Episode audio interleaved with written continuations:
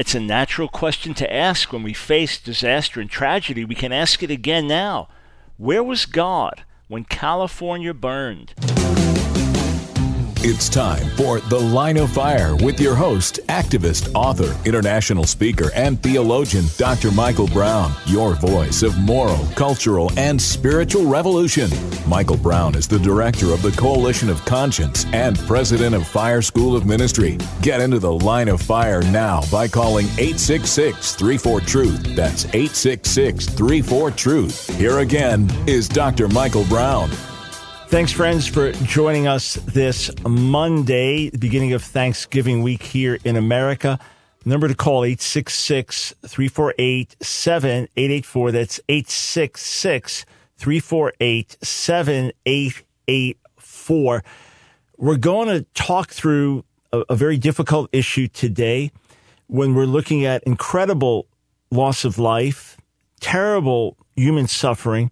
We don't treat these issues lightly. These are not abstract theological questions that we're going to talk about on The Line of Fire today.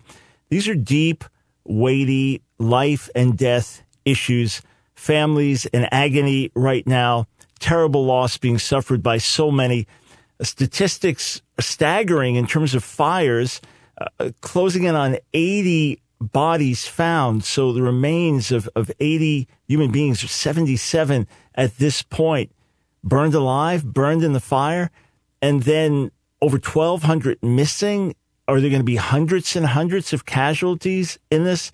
The worst forest fires in terms of deaths in American history.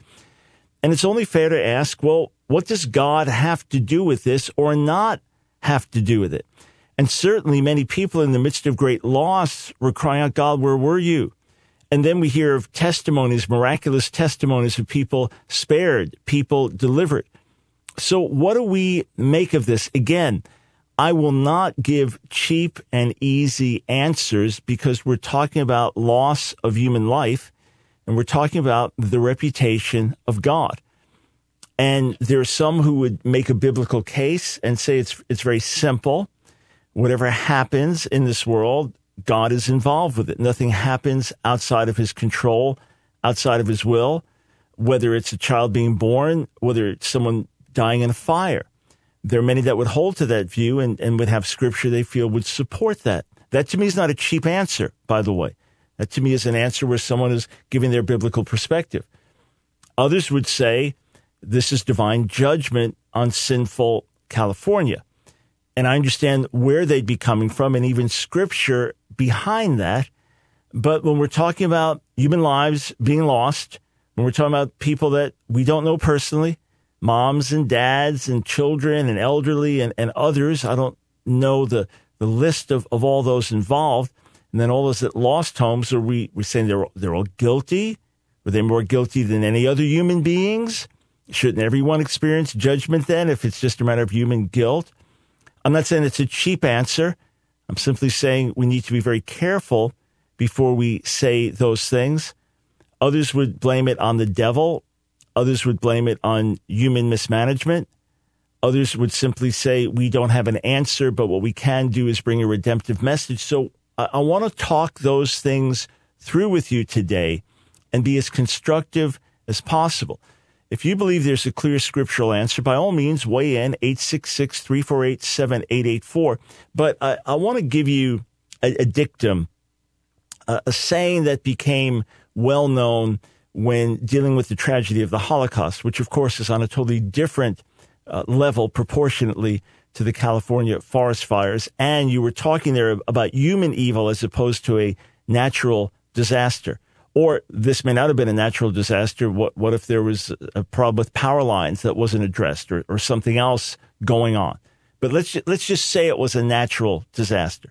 And certainly no rain came to stop the fires. So you're, you're talking about human evil, people doing things to other people versus versus a natural disaster. But still, the question would be asked, well, where was God during the Holocaust? And various answers would be given, and Jewish theologians would have answers, and Christian theologians and others would present their views, and they'd present them with a degree of, of reverence and care, knowing the enormity of, of the tragedy involved.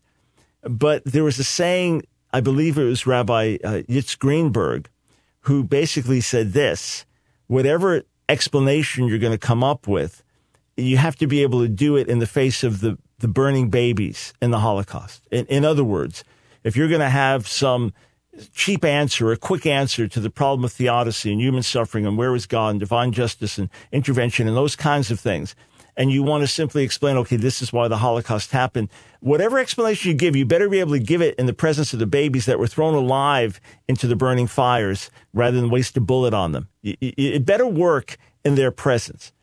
So in the same way today, but again, not at that same proportion, the same way today, I'd say whatever answer we have, we have to be able to give that answer in the presence of grieving families, in the pre- presence of those who've lost everything in terms of possessions, and far, far worse, those who've lost loved ones or those who've suffered severe injury. These are weighty, weighty issues that we do not address lightly. Are, are we all in agreement about that? eight six six, three four eight, seven eight eight four.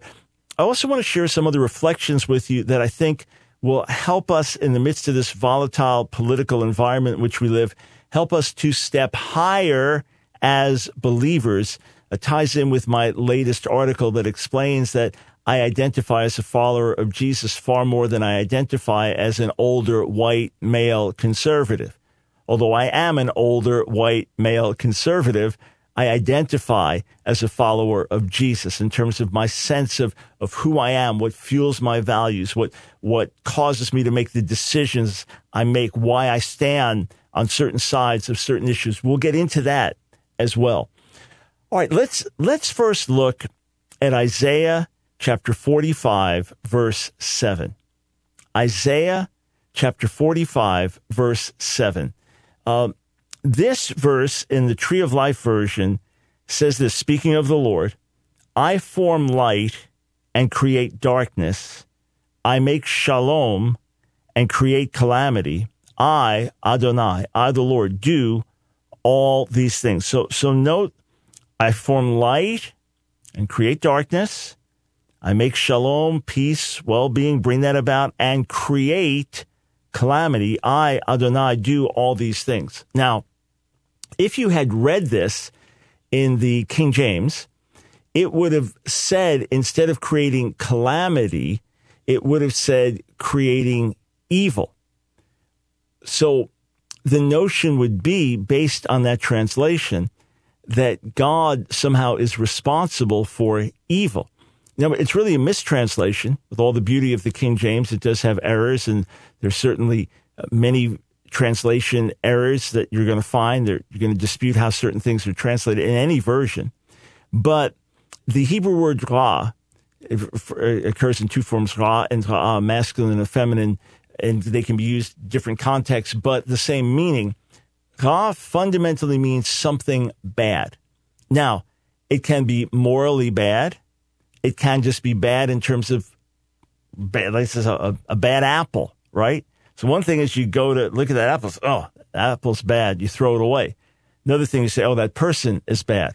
So when human beings do ra, they do evil. When God does ra, he brings about disaster. In other words, God does not do evil ever, all right? So when you have it translated, it's the same Hebrew word.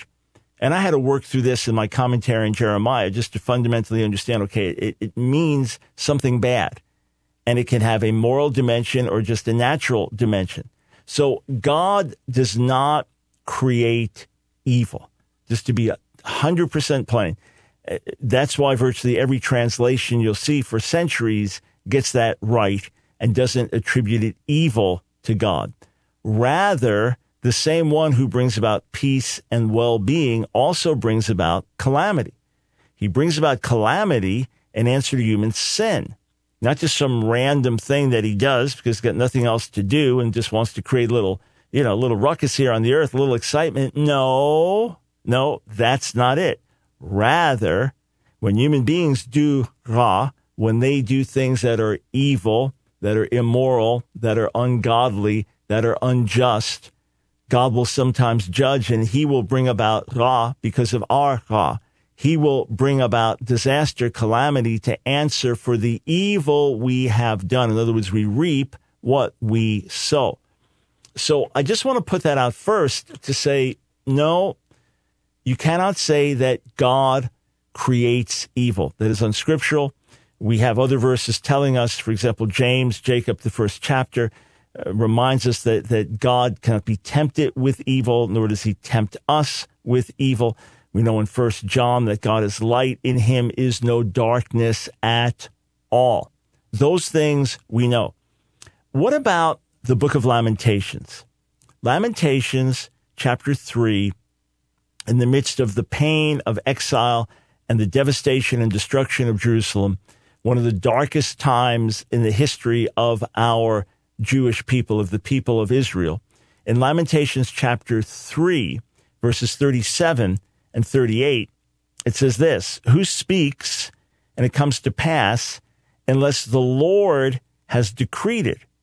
Is it not from the mouth of Elyon, the Most High, that both calamities and good things proceed? But if we, if we just look back a few verses before that, I want you to see something very interesting. If you look back in Lamentations three and you start just a few verses before that, it makes clear that God does not lightly crush and judge. Verse thirty-three, for he does not afflict from his heart or grieve the sons of men, to crush under his foot all the prisoners of the land, to deprive a person of justice before the face of Elyon, to defraud a person in his lawsuit. Would the Lord not see? So when you see human evil and injustice, don't, don't say that God is doing that, that God is oppressing people, or that God is even bringing affliction in some lighthearted manner.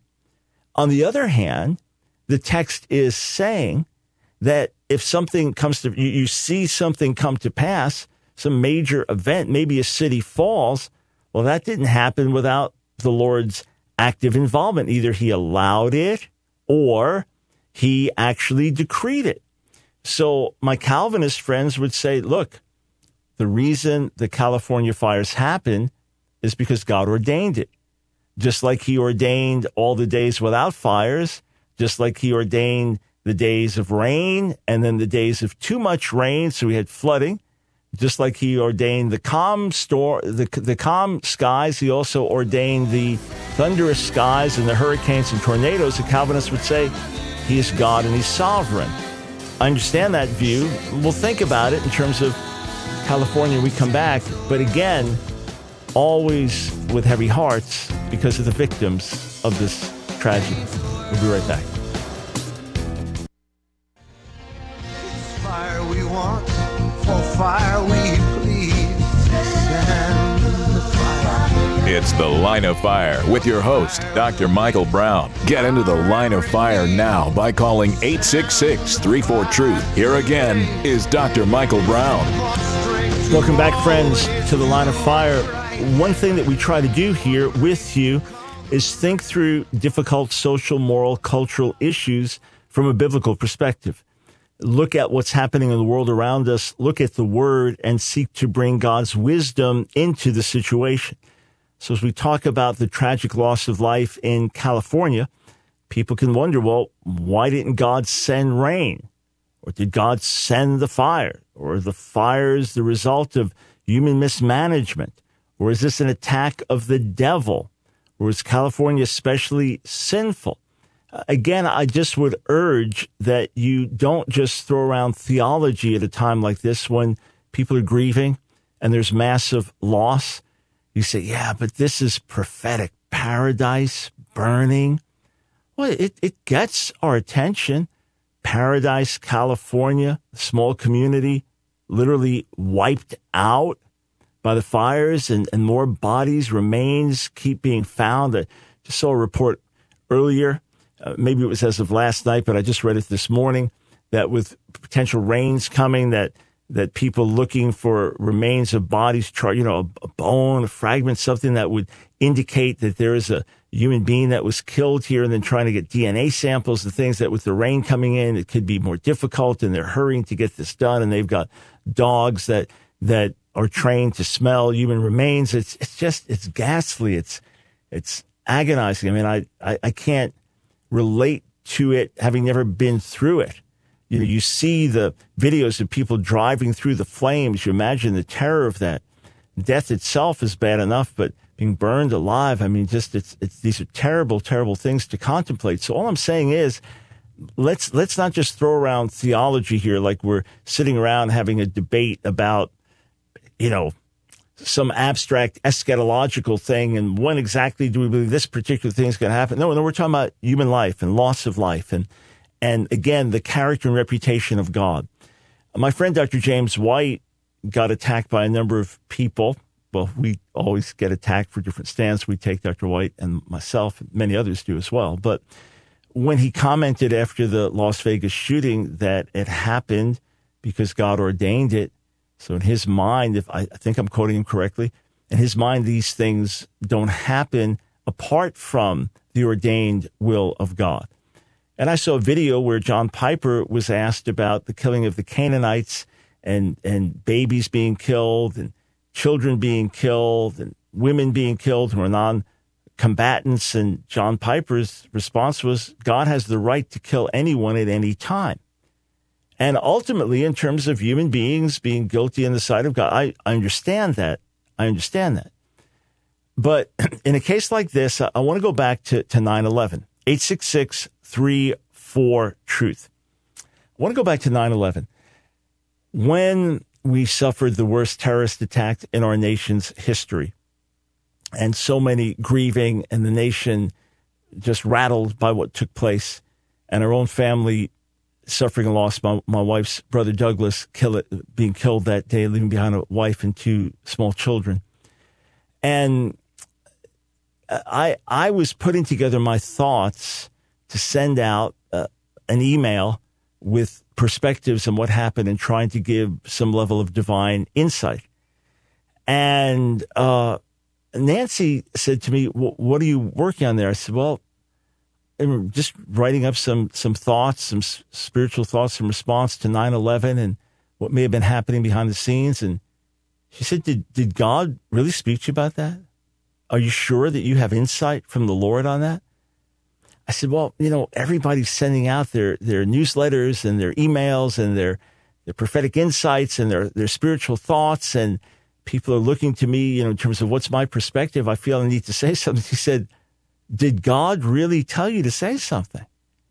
I said, well, I'm going to have some thoughts. He said, you better pray about it more. Well, I, I never wrote anything specifically about nine eleven because I had thoughts, but I didn't have something where I could definitively say it happened because of this, or without a doubt, God removed his hand of protection or whatever. I, yeah, there are many things I've spoken about relating to nine eleven. Absolutely. But not specifically saying, okay, here are divine insights. So I I fully respect my Calvinist friends who say, look, whatever happens, happened because it was ordained by God. And I, I differ with that. And they may not all say it exactly like that. I, I differ with that for a number of reasons, but I understand there are verses that you could quote and say, hey, look, this points it. Or for example, Amos, the third chapter. Amos chapter three, in, in the midst of judgment passages, it says this, verse six, again, reading from the Tree of Life version, if a shofar alarm sounds in a city, will people not tremble? If there is calamity in the city, has not Adonai, has not the Lord caused it? For the Lord Adonai will do nothing unless he has revealed his counsel to his servants, the prophets. The lion has roared, who will not fear? My Lord Adonai has spoken, who shall not prophesy? So, Uh, some some would say, look, there's another verse. If there's calamity in a city, the Lord is behind it. Or did that apply just to ancient Israel when God was warning through the prophets, warning, warning, warning? They didn't hear, and then judgment came. So what do we do in the New Testament, for example, when there's a, a terrible storm, when Jesus is, is at sea with the disciples? They're in the Sea of Galilee in a boat. There's a terrible storm, and the Lord gets up, and Yeshua rebukes the wind and the waves. What do we make of that? Was he rebuking the will of God? Was that just something natural, a natural squall that happened because of weather conditions? Was it Satan stirring it up? There's no sea in the new heaven and the new earth. Sea often associated with wickedness and chaos. So some would bring that up. Uh, others would say, look, Jesus said in Matthew ten that a sparrow falls to the ground without your heavenly Father. Doesn't mean without him knowing, without him willing it. Those are fair questions to ask. And then the book of Job, where we see horrific things happening to a righteous man, he's never given the answer for it. But in the end, in the end, God turns it around for good. Should that just be our emphasis? God is good. God is loving. God is gracious. Every human being, yes, could be judged by God. We, we could all die in a calamity today, and God could say, well, you got what you deserved. When people came to Jesus in Luke, the thirteenth chapter, and we're talking to him about a tower in Siloam fell on people and killed them, he said, you think they're more wicked than anyone else? Unless you repent, you're all going to perish.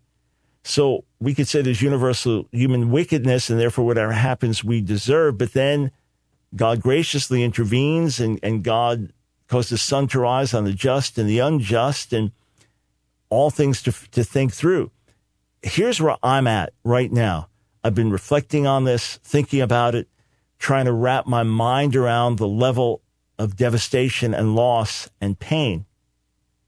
And I've also read arguments, I just saw a new one today, that there is mismanagement, that environmentalist, uh, environmentalist activists have pushed really hard for certain, for the, the forest not to be touched, et cetera. And if you did burns at certain points, and if it was better managed, then the forest fires would not have raged out of control. And it's human mismanagement. What if it's human mismanagement and we're just suffering the effects of that? And now people are going to blame it on God or blame it on the devil or say it's an act of judgment. What if it was simply human mismanagement and God allows human beings to suffer the the fate of their, their choices?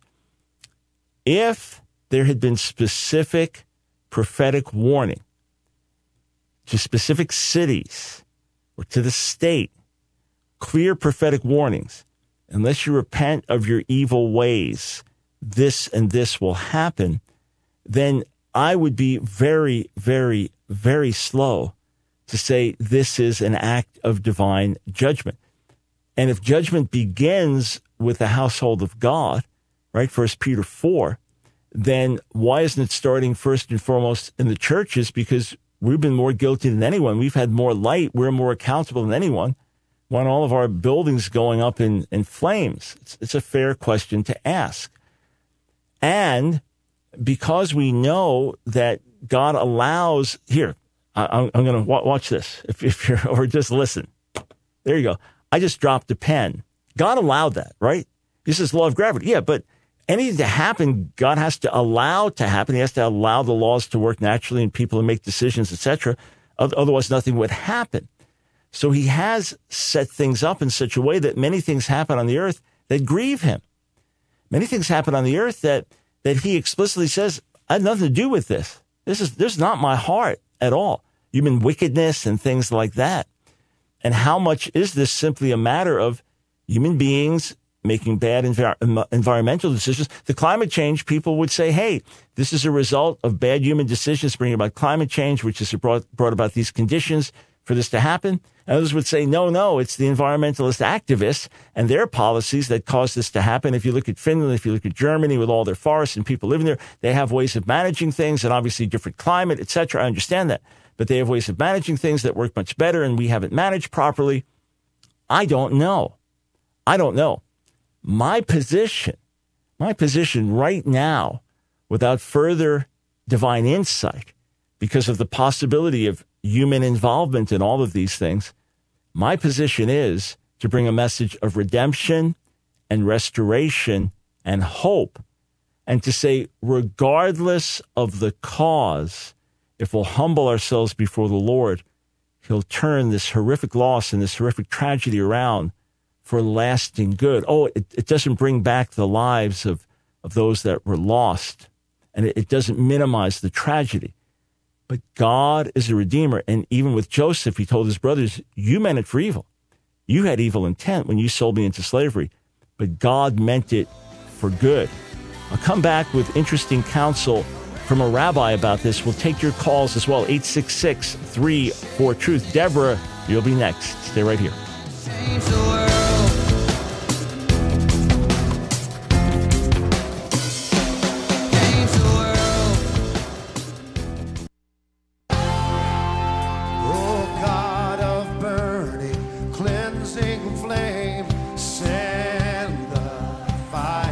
It's The Line of Fire with your host, Doctor Michael Brown, your voice of moral, cultural, and spiritual revolution. Here again is Doctor Michael Brown. Thanks, friends, for joining us on today's Line of Fire broadcast. I've been mulling this over for some days now. I may write on it still.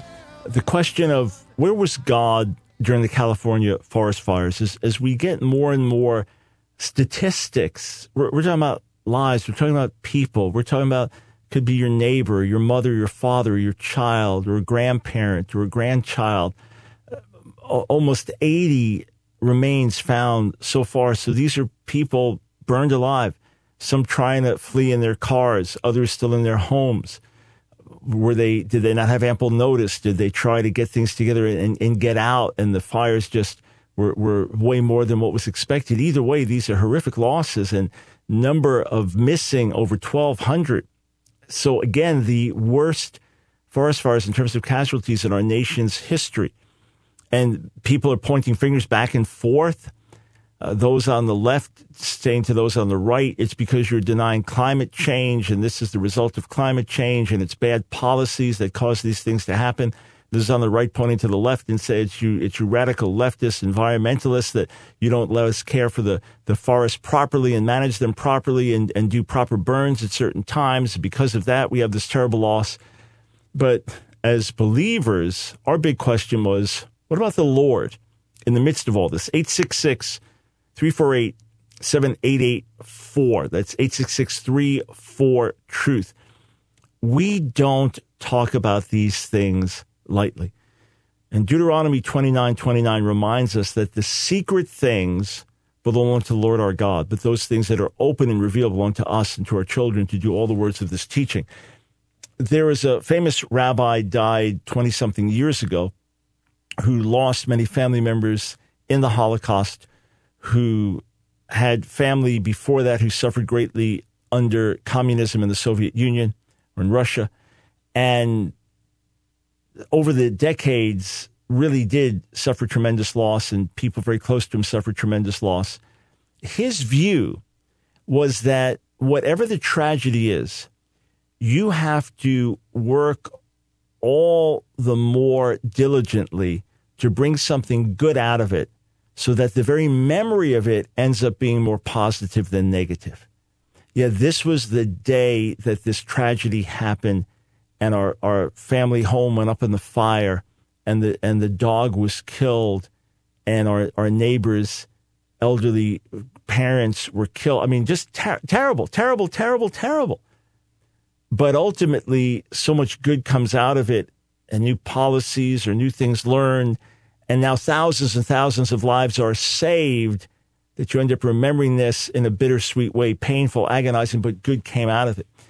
What I would counsel here is not to be so quick to speak theologically. It's judgment. California's wicked.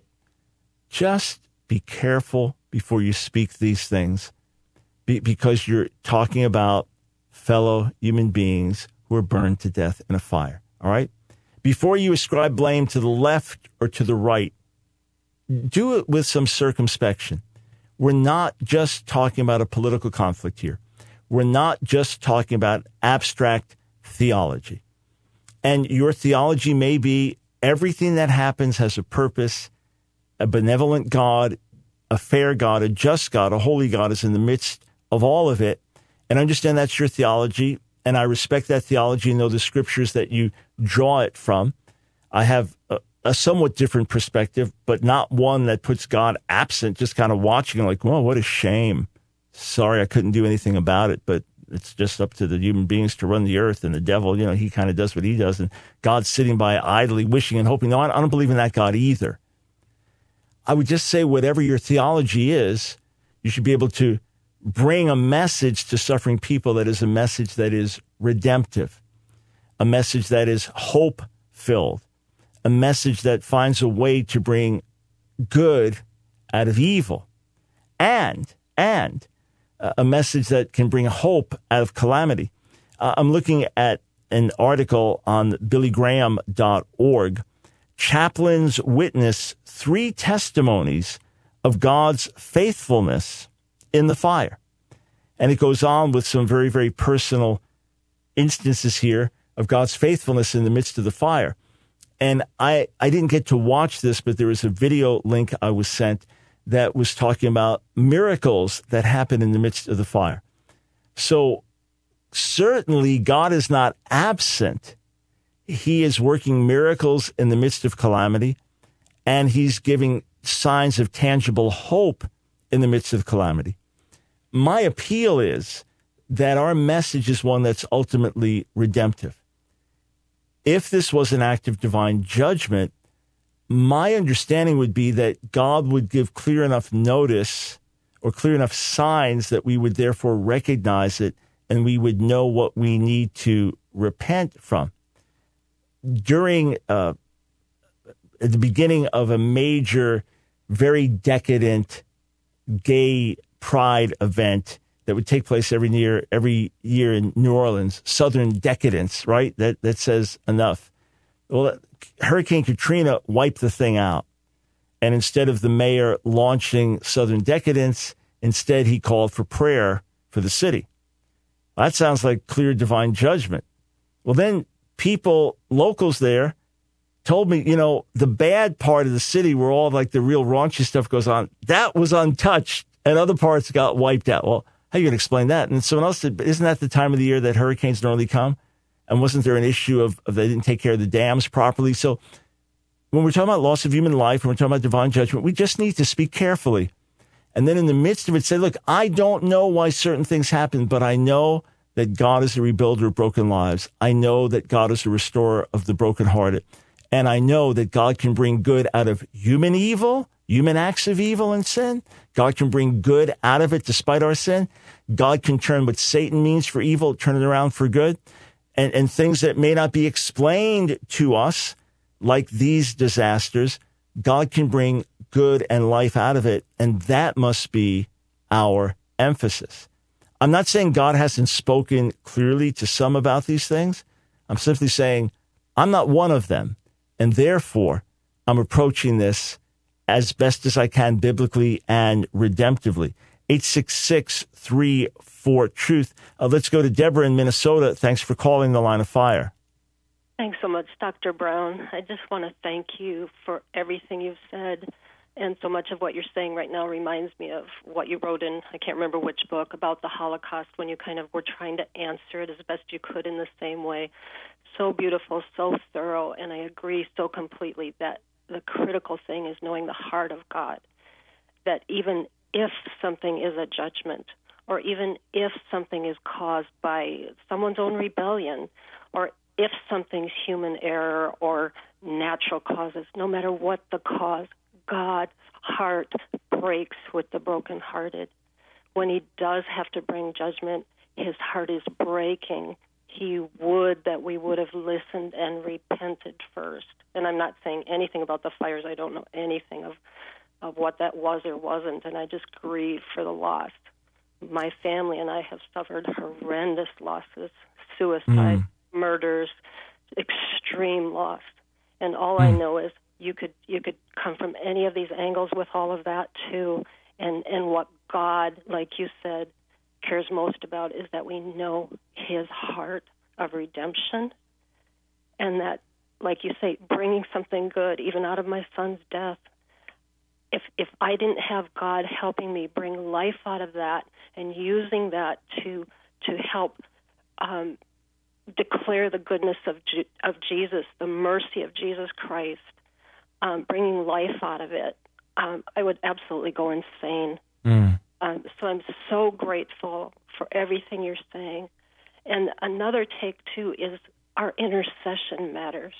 Yes. There are things that are judgments and can be avoided because God is speaking to his people, and so often we're not listening or we're just not able to hear. Yeah.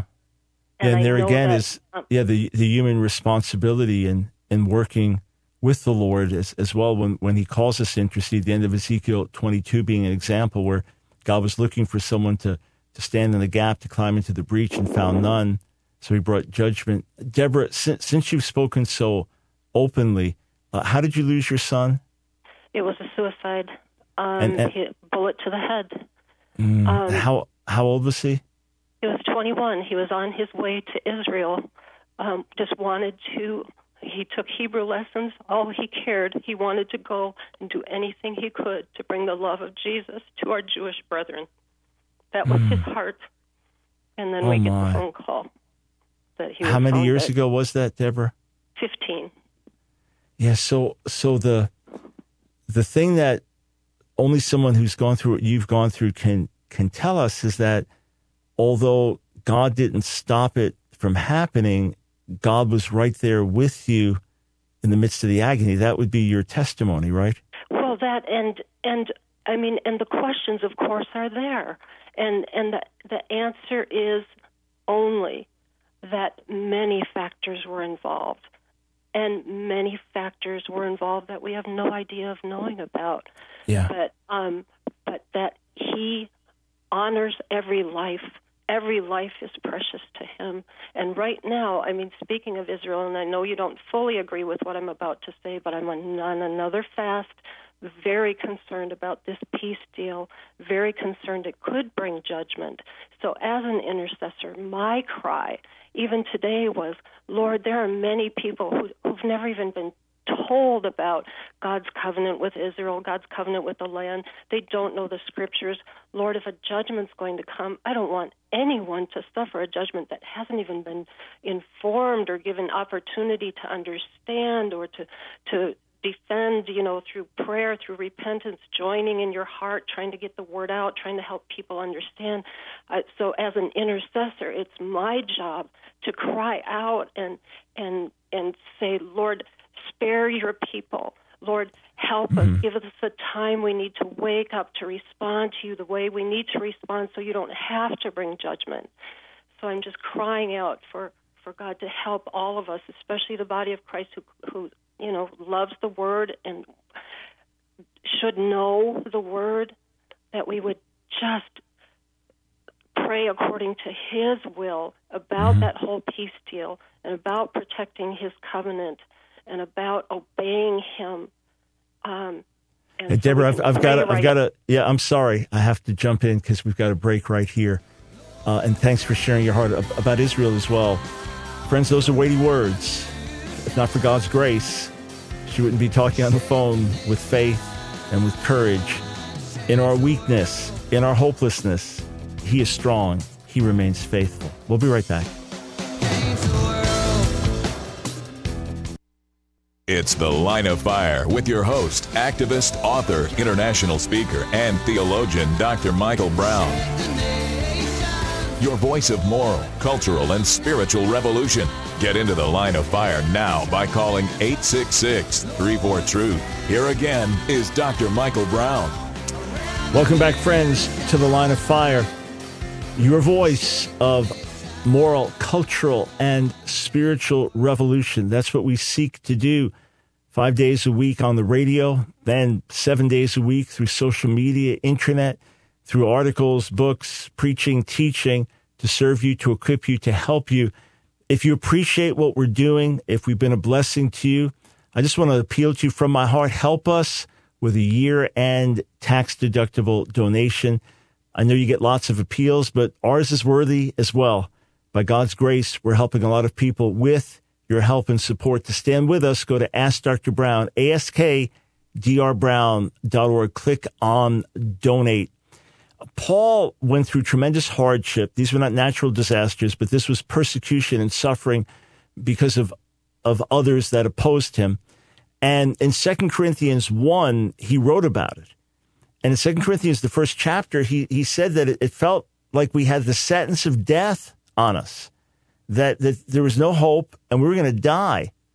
But he said this, he said, but this happened so that we might not rely on ourselves, but on God who raises the dead. He who rescued us from so great a danger will continue to rescue us. We have set our hope on him that he will rescue us again. You also are helping by your prayer for us so that for many people, thanks may be given on our behalf for the gracious gift given us through the help of many. So we said earlier in the chapter that we receive comfort. Now we can comfort those who are afflicted. Your prayers helped us in the midst of our suffering. Now we can help others. You say, well, hey, I got a better solution. Because nobody has to suffer. Therefore, no one has to comfort the sufferers. That's not what's going to happen in this world. Until Jesus returns, there's going to be suffering, pain, tragedy on this earth. And out of it, God will bring life in the midst of death, in the midst of pain, in the midst of hardship. I want to go back to the phones. If I don't get a chance to get into this today, I strongly encourage you to read my latest article at ask dr brown dot org. I identify as a Jesus follower far more than as an older, white, male, conservative American. I think you'll find it really, really helpful and will give you a really good perspective. And, and let's take hold of these things, especially over Thanksgiving. A lot of you are going to be getting together with families, and some are going to have bad Thanksgivings because of political conflict. It's going to happen. So these are some ways we can avoid things if we major on the majors in terms of our relationship with God and following him. eight six six, three four, truth. Uh, let's go to Arizona. Daniel, welcome to the Line of Fire. Hello, Doctor Brown. Um, Hello. I wanted to say first, can you, can, can you hear me? Yeah. Can you hear me? Yes. Okay. Uh, yeah, I wanted to say uh, that, you know, I, I, I am glad that uh, I do get to support your ministry. It's uh, invaluable. You know, it's, it's, uh, to me, it's precious. You know, there's so many different things that you do uh, by the grace of God, of course, and uh, that others are not doing, and that uh, perhaps even maybe they were not given the grace to do those things. So I thank God for that. Um, and, I, and I thank God that I'm able to share that we, uh, you know, financially support you. So in John nine, like you're saying, Christ does say, let's not be focusing on who sinned, but a redemptive edge is, you know, that we can work the works of God as a result of this thing that has gone on. So um, that's one thing. And the other thing was um, you were mentioning how, you know, if you drop a pen, it's God, you know, and, and, I was going to say, like, I saw that in De- Deuteronomy twenty-eight. He says, you know, if you don't obey my commandments, these curses are going to come on you. You're going to have diseases. But if you look at it, if you disobey the commandments of God, anyone, not even not a Jew and a Gentile, if they, for instance, have relations, you know, God forbid, with an animal or something, like God says not to do, they're going to get a disease. And then God says that that's God. So it's like what we call biology, you know, just what we call normative biology. God says, yeah, that's me. So, yeah, and Daniel, yeah, I, I, I appreciate that. And and first, uh, thank you so much for your support. Really, I appreciate that. Our team appreciates that. And for your kind words, thank you so much for that. And for those that missed what, what Daniel was, was saying about dropping a pen, I just used this illustration. There you hear a pen drop. So I dropped out of my hand. Well, technically God allowed that, right? He didn't stop it. He didn't intercept it. You said, well, yeah, that's laws of gravity. Right, right. But he allowed it to happen. So when we say God allowed it, well, he allows everything in that respect. But he says in Galatians six, God's not mocked. Whatever we sow will reap. So you said, what does that have to do with God being mocked? Because people think, well, I can just do whatever I want to do and God's not going to get involved. And he's saying, well, I actually set up a system where you reap what you sow. But, Daniel, I'm so glad you brought up John nine. It's a text I've often preached from, and in fact, maybe where I end up going with an article on this, John nine and John eleven. So here's the man born blind, right? And you could make a good case based on Old Testament theology that somebody sinned somewhere for him to be blind. Either his parents sinned or he sinned when he was in the womb. Some Jewish teaching would reflect that. So who sinned, this man or his parents, that he was born blind? And Yeshua answers, verse three, neither this man nor his parents sinned. This happened so that the works of God might be brought to light in him. We must do the work of the one who sent me so long as it is day. Night is coming when no one can work. While I'm in the world, I am the light of the world. So he doesn't actually say who did it. He doesn't say that. He just says, he didn't sin, his parents didn't sin. That's not this. The blindness is not the result of sin, specific sin in this case, right? Well, did the devil do it? Well, did did God do it? Jesus doesn't answer that. He says this happened so that the works of God might be made manifest. In other words, this is an opportunity for God to be glorified.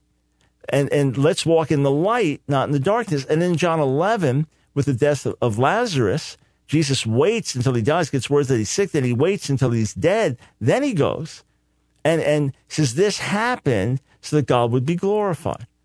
So this is how we need to look at calamity, disaster. Unless we have clear scriptural indication of cause, unless we have clear natural explanation of cause, then ultimately what we have to say is, I don't know why this happened. I can tell you why a terrorist attack happened, because human beings are bent on evil, and there's a devil inspiring them. Say, why does God allow it? Because he allows human beings to make choices. If he intervened to stop our choices, that, that'd be the end of the human race. All human activity would stop right here. He intervenes in the midst of human choices to carry out his will and his plan, and, and he works as he wills. But as far as day-to-day life and activity, you make certain choices and you bear responsibility for them.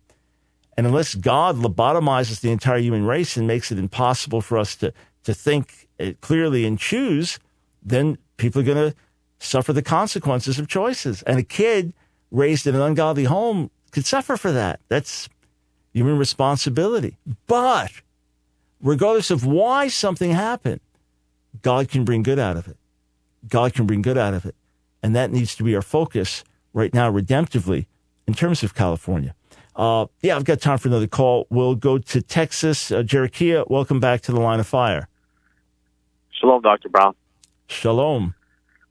Sir, it's good, it's good to hear your voice. Um, a, a quick question. I know you don't have much time left, but um, you know, with Sodom and Gomorrah and Abraham, God brought judgment upon, you know, Sodom and Gomorrah. How do you distinguish between events that happen, like in California with the fires breaking out, naturalistically versus you know that this is God's judgment upon a nation or a culture? Yeah, so number one, there was clear divine warning for Sodom and Gomorrah where God says at the end of Genesis eighteen, can I withhold from Abraham what I'm going to do? So he shares that. Abraham, we're told in Genesis twenty, is a prophet. So God shares those things. Amos three, the Lord God will do nothing without telling his servants the prophets. So at the very least, from an Old Testament perspective, there would be a forewarning from God, at least for his people or for those close to his people. So that's the first thing. There was explicit forewarning about this. That's one. Two, there was not a natural explanation for fire and brimstone coming down from heaven and wiping out a city, or Lot's wife turning into a pillar of salt. Whereas there is a very There may be, let me be careful, there may be very easy natural explanations. When I say easy, I don't mean easy in terms of takes away the pain, but I mean it could be something simple. What if there are environmental issues that were not being addressed? What if environment, you know, what if it's the fault of the right, the fault of the left? What if there are simple answers there? So number one, Sodom and Gomorrah forewarned, angels coming, telling Lot and his family to get out, Abraham given the opportunity to intercede, prophets being told in advance of a calamity or disaster. That's one. Two, there's no natural explanation for it. Just like Numbers sixteen, when the earth opens up and swallows up Korah and his followers. And, and Moses literally says, if the earth creates a new thing, so something happens that never happened before. If that's the case, then it's only a divine explanation for it. God's making that plain. So that's that's a second thing. Uh, a third thing would be, let's say, uh, when you had a, a tornado sweep through Minnesota and knock over the steeple of a church building, where right down the block there was a convening of Lutheran leaders to say that they were now going to ordain or accept same-sex couples or practicing homosexuals into ministry. And right as that is going on, something that shouldn't have happened at that time, in other words, there was no weather pattern for it. It had not happened before or since. It sweeps through and knocks over the steeple. Not very, that, that's going to get your attention, those kinds of things. But otherwise, we've got to be very careful before we speak. All right, friends, back with you tomorrow. In the meantime, visit ask dr brown dot org.